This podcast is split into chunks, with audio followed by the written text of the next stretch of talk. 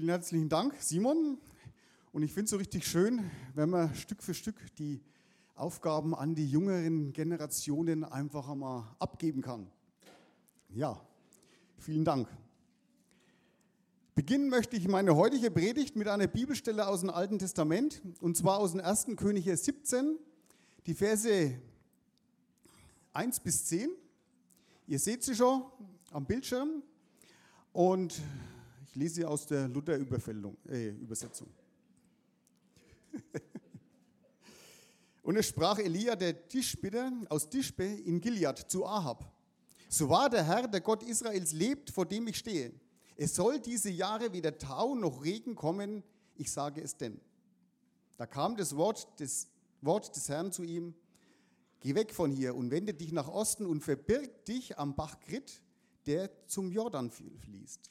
Und du sollst aus dem Bach trinken, und ich habe den Raben geboten, dass sie dich dort versorgen sollen. Er aber ging hin und tat nach dem Wort des Herrn und setzte sich nieder am Bach Krit, der zum Jordan fließt. Und die Raben brachten ihm Brot und Fleisch des Morgens und des Abends und er trank aus dem Bach. Und es geschah nach einiger Zeit, dass der Bach vertrocknete, denn es war kein Regen im Lande gewesen. Da kam das Wort des Herrn zu ihm, mach dich auf und geh nach Sarepta, das zu Sidon gehört, und bleibe dort, denn ich habe dort einer Witwe geboten, dass sie dich versorge. Und er machte sich auf und ging nach Sarepta. Amen, ja. Geschichten in der Bibel wie diese zum Beispiel liest man manchmal ohne groß drüber nachzudenken, was da eigentlich Gott von Elia verlangt und dass das vielleicht Elia und seinen Glauben total herausfordert. Und es beginnt ja damit, dass Gott Elia aufgetragen hat, dass er eben zum König Ahab gehen soll und zu ihnen sagen soll, dass es die nächsten paar Jahre nicht regnen wird. Und es war jetzt keine schöne ja, Botschaft für einen Ahab gewesen. Und man denkt sich einfach, ja, das, der Elia war ja schließlich ein Mann Gottes und er weiß, dass er den Auftrag Gottes erfüllt und deswegen ist er bestimmt voller Zuversicht, dass alles, was er ja im Namen Gottes tut, dass das gut und richtig ist, passt ja auch, aber dass auch deswegen nichts passieren wird. Und das hat ja bestimmt schon mal der ein oder andere gedacht, dass die dann deswegen auch gar keine Angst haben. Aber dass dem nicht ganz so ist, das kann man, ja, oder dass denen nie was passiert, kann man ja auch in der Bibel lesen. Zum Beispiel in Hebräerbrief, Kapitel 11, das ist ja auch ein ganz besonderes und ein bekanntes Kapitel. Dieses Kapitel geht ja über den Glauben und teilweise steht dort, was Männer und Frauen Gottes im Glauben fürs Reich Gottes bewirkt und getan haben. Aber in diesem Kapitel kann man auch lesen, was manche Menschen, die einfach im Glauben gehandelt und gelebt haben, was die aufgrund ihres Glaubens ja, erdulden und erleben mussten. Und das kann man, das wollen wir jetzt auch ganz kurz lesen, das steht in den Versen 37 bis 38, genau, sind schon hier. Und hier steht, wieder andere haben Spott und Geißelung erlitten. Dazu Fesseln und Gefängnis. Sie sind gesteinigt, zersägt, durchs Schwert getötet worden. Sie sind umhergezogen in Schafspelzen und Ziegenfällen. Sie haben Mangel, Bedrängnis, Misshandlung erlitten. Also es ist letztendlich nicht so, dass wenn ich nach dem Gottes Willen lebe und seine Aufträge ausführe, dass dann alles wie am Schnürchen läuft und, und mir nichts passieren kann. Männer und Frauen Gottes haben oft, dadurch, dass sie den Willen Gottes getan haben, haben sich dadurch oft in Lebensgefahr gebracht. Und ich bin mir sicher, das hat den einen oder anderen von denen auch ganz viel Überwindung gekostet. Weil es sind ja schließlich auch keine Übermenschen. Und dass Elia auch kein Übermensch war, das können wir im Jakobusbrief lesen. Das will ich auch ganz kurz zusammen mit euch lesen. Steht im Kapitel 5 und zwar die Verse 17 bis 18. Und hier steht, Elia war ein schwacher Mensch wie wir. Und er betete ein Gebet und es regnete, dass es nicht regnen sollte und es regnete nicht auf Erden drei Jahre und sechs Monate lang. Und er betete abermals und der Himmel gab den Regen und die Erde brachte ihre Frucht.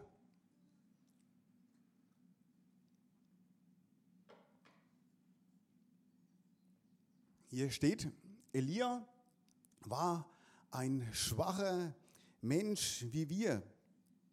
Und da komme ich schon zu meinem ersten Punkt, den ich euch heute mitgeben möchte. Und zwar, dass Elia ein Mensch wie du und ich ist oder war. Jemand, der genauso mit Ängsten zu kämpfen gehabt hat, der genauso Gefühle gehabt hat wie wir, der auch Herausforderungen erlebt hat und diese auch überwinden musste. Und deswegen möchte ich einfach jedem zusprechen, der immer wieder Zweifel hat, dass er nicht gut genug ist, dass er nicht perfekt genug ist. Ja, dass Gott keine Helden sucht, sondern dass er, dass er ganz normale Menschen wie dich und mich sucht. Ja, Amen. Und trotz allem ist aber Elia zum damaligen König gegangen und hat ihm eben mitgeteilt, dass aufgrund dieser Gottlosigkeit im, im Volk und auch aufgrund der Gottlosigkeit vom König Ahab selber und seiner Frau, ja, schwierige Zeiten auf dem Land zukommen werden. Und diese Ansage, ich bin heute übrigens darauf hingewiesen worden, dass ich das Mikrofon so halten soll, ist mir jetzt gerade eingefallen, aber das werde ich bestimmt noch ein paar Mal vergessen. Ja, ist egal. Und diese Ansage, ja, hat er in Lebensgefahr gebracht. Und wenn man die Vorgeschichte vom König Ahab kennt, kann man übrigens im Kapitel 16 lesen. Im ersten Buch Mose habe ich jetzt nicht auf der Folie, aber ich will es ganz kurz zitieren. Und Ahab tat, was der Herr verabscheute, noch schlimmer als alle seine Vorgänger. Also Ahab war schlimmer als alle Könige vor ihm und dann hatte er ja auch noch die Isabel zur Frau genommen, die ja noch gottloser war als er. Und wer was über die Isabel weiß, sie war ja die Tochter vom König von Sidon und Tyros und ihr Vater ist ja nur König geworden, weil er alle seine Vorgänger hat umbringen lassen. Und er war ja nicht nur König, sondern auch deren Priester. Und Isabel hat ihren Glauben und ihre Bosheit mit in die Königsfamilie und mit nach ganz Israel gebracht. Und als sie Königin geworden ist, war das Erste mit, was sie gemacht hat, sie hat erst einmal alle Propheten Gottes verfolgen und töten lassen, alle, die nicht rechtzeitig ausgerissen sind. Und dann hat er auch noch Ahab, ja, den heidnischen Gott Baal an Tempel gebaut und hat damit den Götzendienst zu Baal einfach als offizielle Staatsreligion gemacht. Und weil Gott diesen Missstand nicht mehr zusehen konnte, wie sein Volk sich von ihm abwendet, wie sein Volk ins Verderben rennt, ja, beruft er deswegen Elia und er soll in seinem Namen ankündigen, dass es jetzt so lange nicht mehr regnen wird, bis es Gott wieder durch Elia verkündigen wird.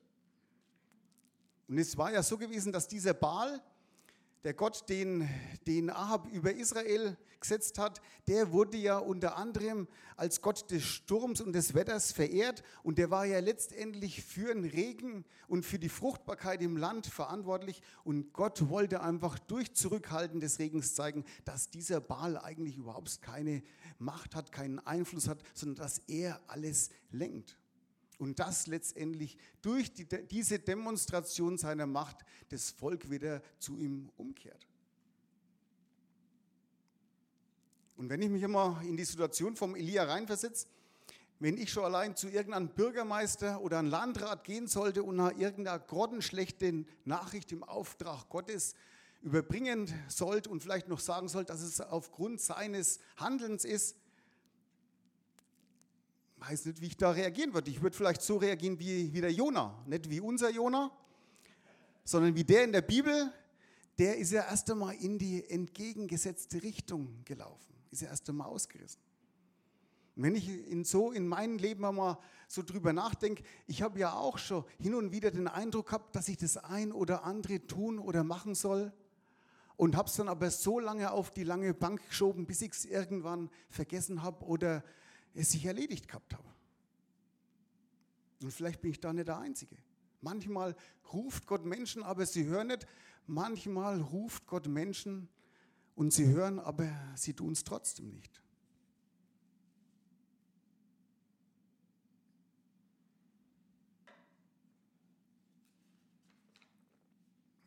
Aber Elia hat gehorcht, hat Ahab diese Botschaft ausgerichtet und nachdem Elia seinen Auftrag ausgefüllt hat, dann erst hat Gott wieder zu einer geredet und hat gesagt, dass er sich am Bach Grit verstecken soll, weil er jetzt verfolgt worden ist. Und erst nachdem der Bach ausgetrocknet war, erst dann hat Gott.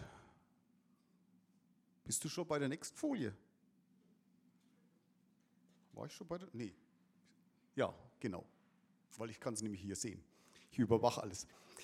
Ja, war ich jetzt gewesen? Ja, und erst als der Bach ausgetrocknet war, erst dann ist noch mitgeteilt worden, dass Elia zu einer Witwe gehen soll, die er eben weiterhin versorgen soll.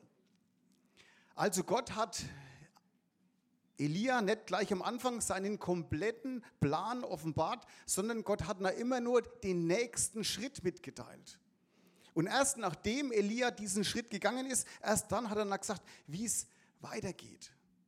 Und sind wir doch mal ehrlich, wenn wir was machen, ob es jetzt privat ist oder für Gott, dann wollen wir doch möglichst schon alles am Anfang wissen. Wollen doch möglichst alles schon bis zum Schluss durchplanen und nichts den Zufall überlassen. Und oft ist es auch gut und richtig, dass man wirklich gut plant, sagt Jesus auch einmal, dass man wirklich alles planen soll. Aber manchmal ist es einfach auch so, dass Gott möchte, dass wir einfach mal im Glauben Schritte gehen. Und Gott uns erst Stück für Stück dann weiter zeigen darf, wie es weitergehen soll. Aber wir erst einmal wirklich uns bereit erklären, einfach den ersten Schritt loszulaufen.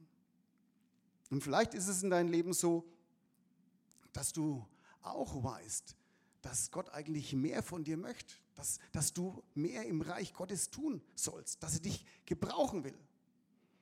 Aber du hast ja, du hast deine Ausreden, du denkst dir oder du sagst, ja, du bist entweder nicht begabt genug oder du hast privat so viel zu tun, dass du bis oben hin voll bist, hast einfach keine Zeit und Ressourcen. Aber es, es ist letztendlich so, wenn du nie im Glauben einfach einmal losläufst, wenn du nie einfach einmal einfach den Mut aufbringst, den ersten kleinen Schritt zu gehen, dann wirst du nie seine Kraft und seine Versorgung in deinem Leben erleben. Und anstatt dass der Berg, den du abarbeiten willst, dass dieser Berg kleiner wird, wird er größer werden. Weil der Feind sich immer wieder was Neues einfallen lassen wird, um dich in deinen Hamsterrad einfach ja, festzuhalten, um dich weiterhin zu beschäftigen. Und damit bin ich bei meinem zweiten Punkt. Jetzt kannst du die nächste Folie bringen. Genau und der zweite Punkt, den ich euch heute mitgeben möchte, ist einfach, dass Gott normale Menschen sucht wie dich und mich und gebrauchen will und dass wir den Mut haben sollen, den ersten Schritt zu gehen. Und manchmal wird es dann aber auch so sein wie bei Elia. In der Zeit, als er sich am Bach Krit versteckt hat, es waren ja nicht nur ein paar Tage, es waren ja Monate, wahrscheinlich sogar über ein Jahr gewesen. Und in dieser Zeit musste er jeden Tag darauf vertrauen, dass die Rabener mit Essen versorgen. Und jeder Tag war ein Stück weit ungewiss gewesen. Und schön war es ja dort auch nicht gewesen. Und das Einzige, was er wirklich gewusst hat und täglich gesehen hat, war, dass das Wasser im Bach Woche für Woche, Monat für Monat weniger geworden ist. Und ich finde die Situation nicht gerade ja, berauschend, begeisternd. Und ich glaube nicht, dass der Elia da jeden Früh voller Begeisterung aufgestanden ist und voller Begeisterung sei Morgengebet gehalten hat und, und Gott gepriesen hat. Natürlich war er bestimmt dankbar gewesen. Natürlich hat er gewusst, er ist im Willen Gottes.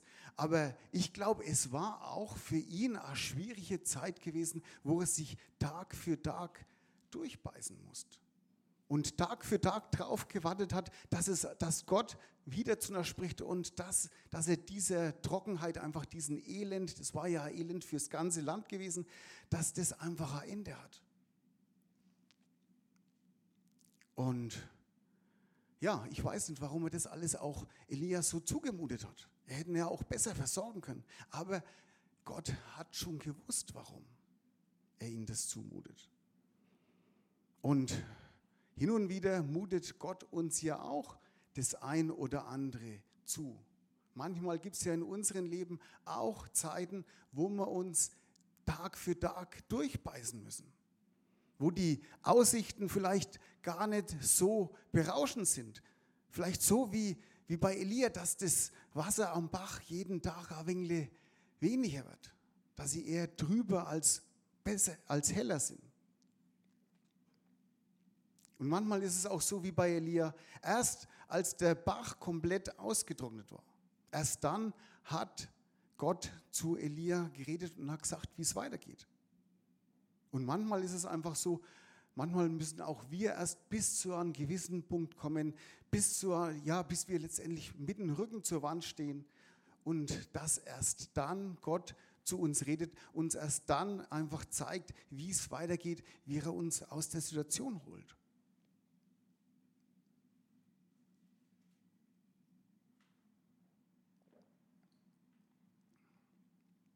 Und warum er manchmal so lange wartet, weiß ich auch nicht.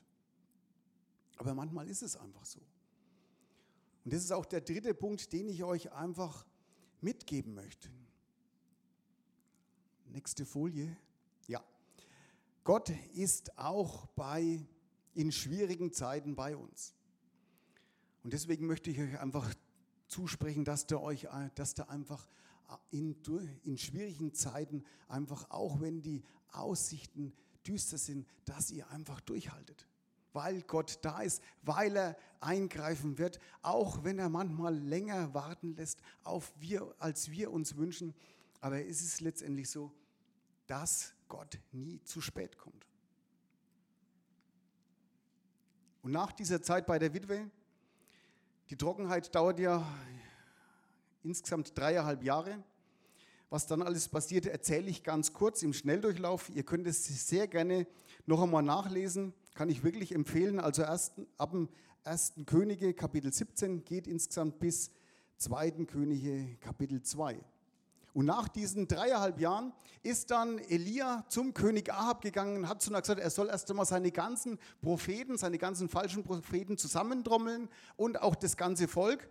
Und als die alle zusammengerufen worden sind, predigt er ihnen erst einmal das Wort Gottes und sagt ihnen, dass Gott der einzig wahre Gott ist. Und dann sagt er, wir bauen jetzt zwei Altäre auf und ihr, ihr Baalspriester, ihr könnt erst einmal anfangen, ihr könnt euren Altar zuerst aufbauen und dann betet ihr bitte zu euren Gott, dass er persönlich diesen Altar durch einen Blitz anzündet. Und das sollte ja eigentlich ihren Gott, für ihren Gott kein Problem sein, weil er war ja der Gott des Regens, des Sturms und er sollte ja auch relativ leicht einen Blitz schenken können. Und ja, sie haben sich dann ein Stück weit aufgeopfert, ist dann aber nichts draus geworden. Dann hat Elia seinen Altar auf, aufgebaut und der ist dann relativ schnell zum, durch einen Blitz zum Brennen gekommen und durch diese Machtdemonstration war das ganze Volk und auch Elia so begeistert, dass sie erst einmal alle falschen Propheten haben umbringen lassen. Und dann hat Elia gebetet, dass es wieder regnen soll.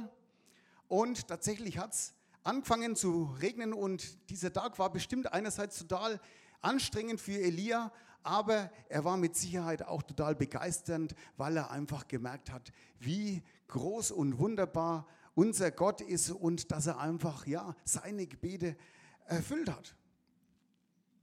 Und er hat sich einfach gedacht, er war bestimmt begeistert, weil er gedacht hat, durch diese Machtdemonstration muss doch jetzt endlich dieser König Ahab und seine Frau Isabel einfach zur Besinnung kommen und einfach checken, dass Gott der einzig wahre Gott ist. Und was dann geschieht, möchte ich auch ganz kurz mit euch lesen. Das steht ab Kapitel 18.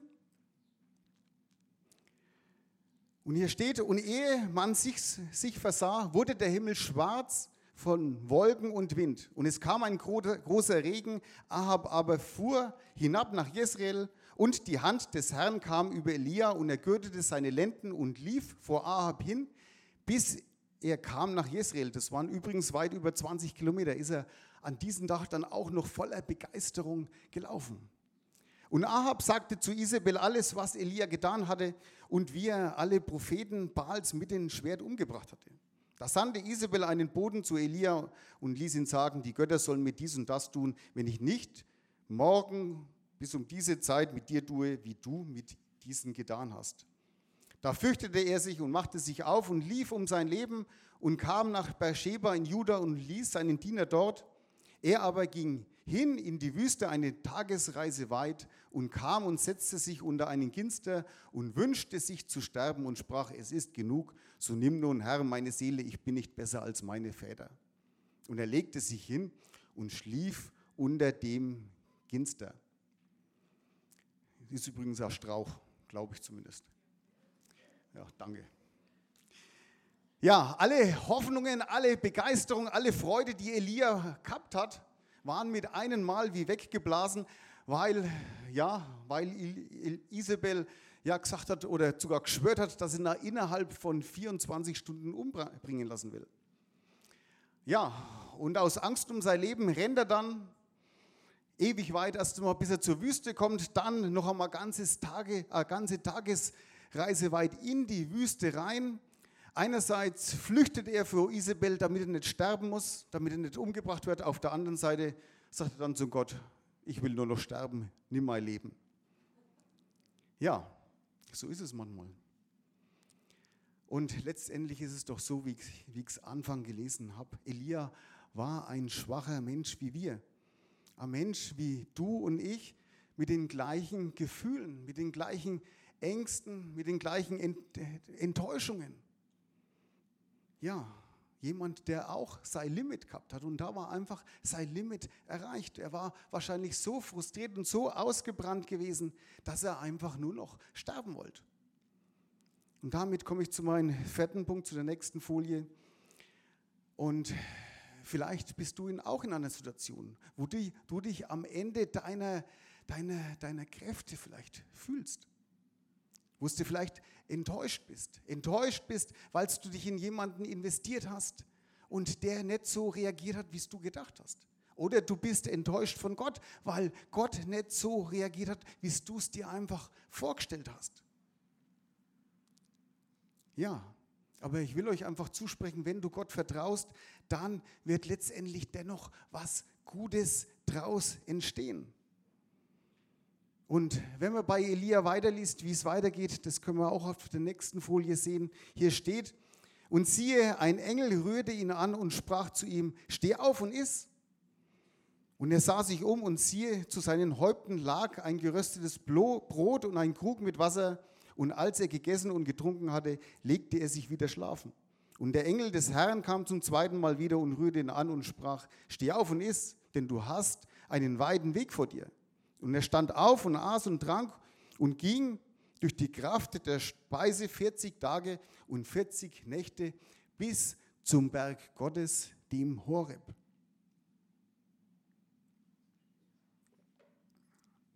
Ja, Gott hat zweimal einen Engel geschickt, der ihn versorgt und er darf sich auch ausschlafen, aber er muss dann dennoch noch einmal 40 Tage weiterlaufen. Und ich meine, ich, wenn er mal rein menschlich denke, er hat noch Wasser und ein geröstetes Brot, was war es, ein geröstetes Brot, glaube ich, ja, äh, gegeben. Ich meine, Elia hat sich jetzt dreieinhalb Jahre aufgeopfert und hat unter schweren Bedingungen gelebt. Ich hätte noch, wenn ich Gott gewesen wäre, ich hätte noch an Wein gegeben und ein Stück gutes Fleisch. Ja, das hätte ich mir für mich gewünscht. Ich meine, ja, ich bin halt da anders. Und ich hätte noch vielleicht eine Karawane geschickt, die ihn da zum Berg Horeb gebracht hätte und nicht, dass er noch einmal 40 Tage laufen muss. Ja, aber so bin halt ich, ne? Ja, aber Gott, ja, für Gott war es noch nicht an der Zeit, na, zu, so, mit so viel zu beschenken. Und er hat ihnen in dieser Zeit immer nur so viel gegeben, dass er einfach weitermachen konnte. Und er hat ihn aber während der ganzen Zeit aber auch immer wieder bewahrt, dass er einfach unbeschadet durch die Zeiten gekommen ist. Und letztendlich durfte dann später Elia noch ganz wunderbare Sachen mit Gott erleben. Und Gott hat auch Elia ermutigt, weil Elia hat ja immer wieder gedacht, er ist der letzte und der einzige äh, Prophet, der einzige Mann Gottes, der einfach im, in Israel Gott nachfolgt. Aber Gott hat zu ihm gesprochen, es gibt auch noch andere. Es gibt viele andere, die eben ihn nachfolgen. Und er sagt auch zu Elia, dass all das, was er getan hat, dass das nicht umsonst war, sondern dass das noch seine Frucht bringen wird. Und zu guter Letzt war es so gewesen, dass Gott Elia nach einem erfüllten Leben zu sich gerufen hat. Elia sein Ziel erreicht hat. Und ja, ich sage es noch einmal, Elia war letztendlich ein Mensch wie du und ich. Und Gott sucht keine Helden. Und Elia hat mit den gleichen Herausforderungen zu kämpfen gehabt wie wir.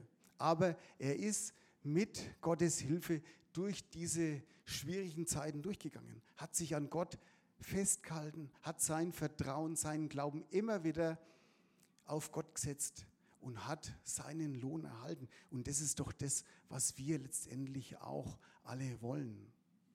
Wir wollen doch auch hier jetzt auf Erden, ja, nach seinen Willen leben und wollen doch dann aber auch einmal im Himmel einfach unseren Siegeskranz erhalten. Ja, so wie es auch Paulus an die Philipper schreibt spricht ja auch von diesem Siegeskranz. Und diesen Siegeskranz will doch jeder von uns und die Ewigkeit im Himmel verbringen, oder nicht? Ich denke schon. Und wir werden jetzt ja noch zum Abschluss eine Gebetszeit anbieten. Ich kann schon mal das Lobpreisteam und das Gebetsteam nach vorne bitten, den Jonas, den Matthias und die Elisabeth. Und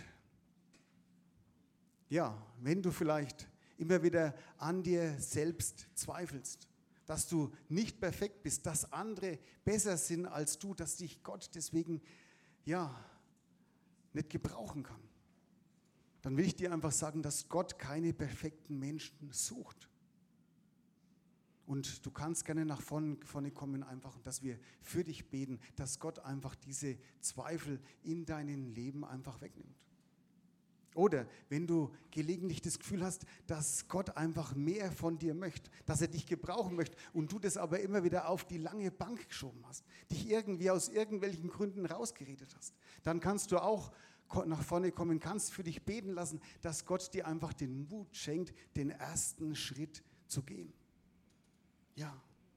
Oder wenn du vielleicht in schwierigen Zeiten bist, aktuell vielleicht die Aussichten wie bei Elias sind, dass das Wasser eher weniger wird, dass sie eher schlecht sind, dann will ich dir einerseits zusprechen, ja, dass wenn du festhältst, dass Gott dich durchtragen wird und dass das was Gutes daraus zustande kommen wird. Aber ich will dir auch die Möglichkeit geben, nach vorne zu kommen, für dich beten lassen zu lassen, dass du einfach wieder Hoffnung und Glaube bekommst. Und dass du einfach die Zeit einfach mit Gottes Hilfe einfach durchstehst. Und wenn du vielleicht von jemandem enttäuscht worden bist oder auch von Gott ein Stück weit enttäuscht bist, ja, dann kannst du auch nach vorne kommen. Und natürlich kann jeder nach vorne kommen, der sonst noch ein anderes Gebetsanliegen hat. Amen.